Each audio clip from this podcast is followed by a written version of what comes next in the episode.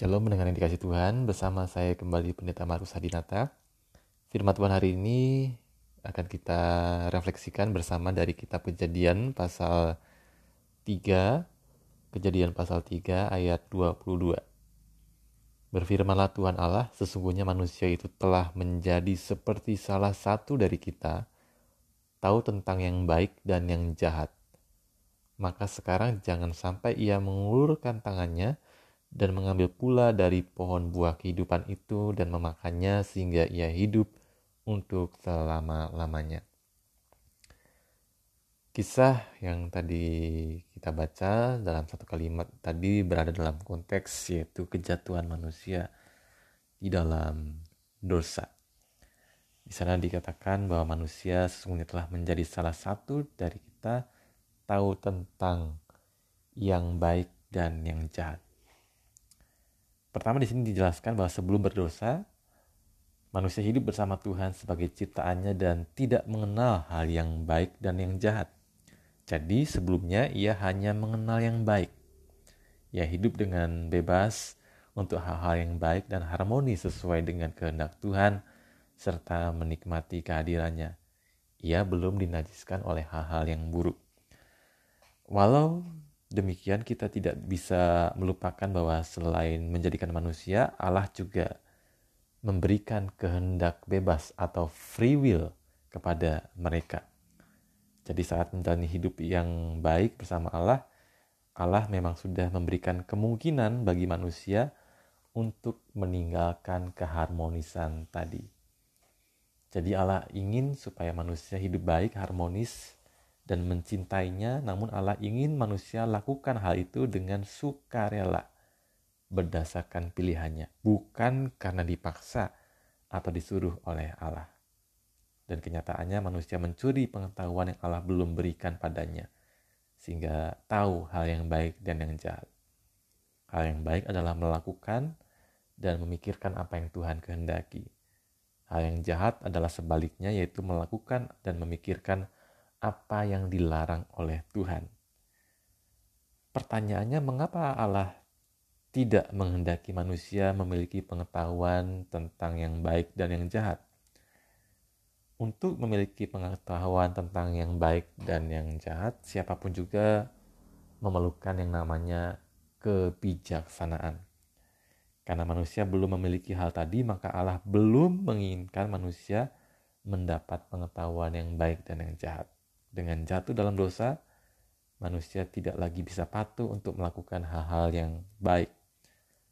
Dulunya ia bisa memilih antara melakukan yang baik dan yang jahat.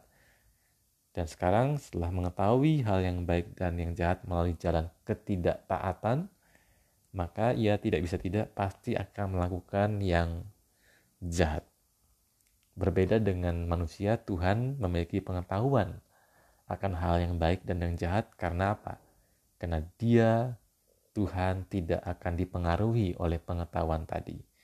Ia tidak membutuhkan nasihat atau bimbingan siapa pun dalam menggunakan pengetahuan tersebut.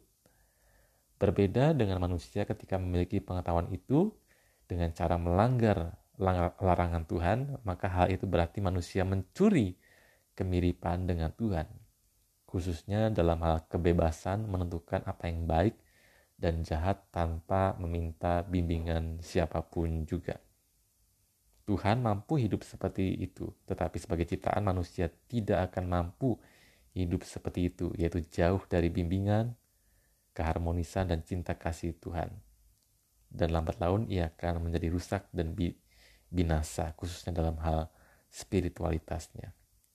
Maka bisa disimpulkan di sini bahwa Allah mencipta semesta baik, Allah mencintai manusia sebagai puncak ciptaannya. Maka Allah juga memberikan mereka kehendak bebas untuk mencintai dan taat kepadanya. Namun sayang, kehendak bebas tadi tidak digunakan manusia dengan bertanggung jawab. Manusia melanggar firman atau perintahnya. Padahal perintah Tuhan adalah untuk melindungi manusia, mencegah manusia untuk memiliki sesuatu yang manusia tidak dapat miliki tanpa merusak dirinya. Ciptaan yang baik kini dirusak oleh manusia sendiri. Dan sepanjang sejarah hidupnya manusia berjuang untuk memilih antara hal yang baik dan yang jahat.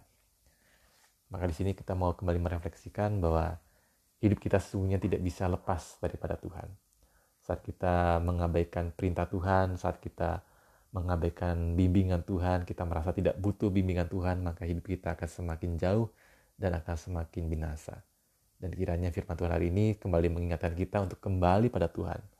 Bagaimana kita menjadikan Tuhan sebagai sumber hikmat dan yang membimbing hidup kita. Amin. Kita berdoa. Kami bersyukur Tuhan, firman-Mu hari ini mengingatkan kami supaya kami tidak menjauh daripada kasih Tuhan.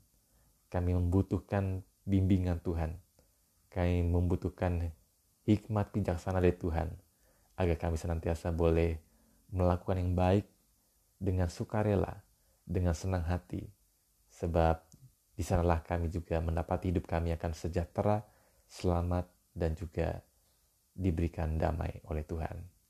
Terima kasih Bapa dalam Kristus kami berdoa. Amin.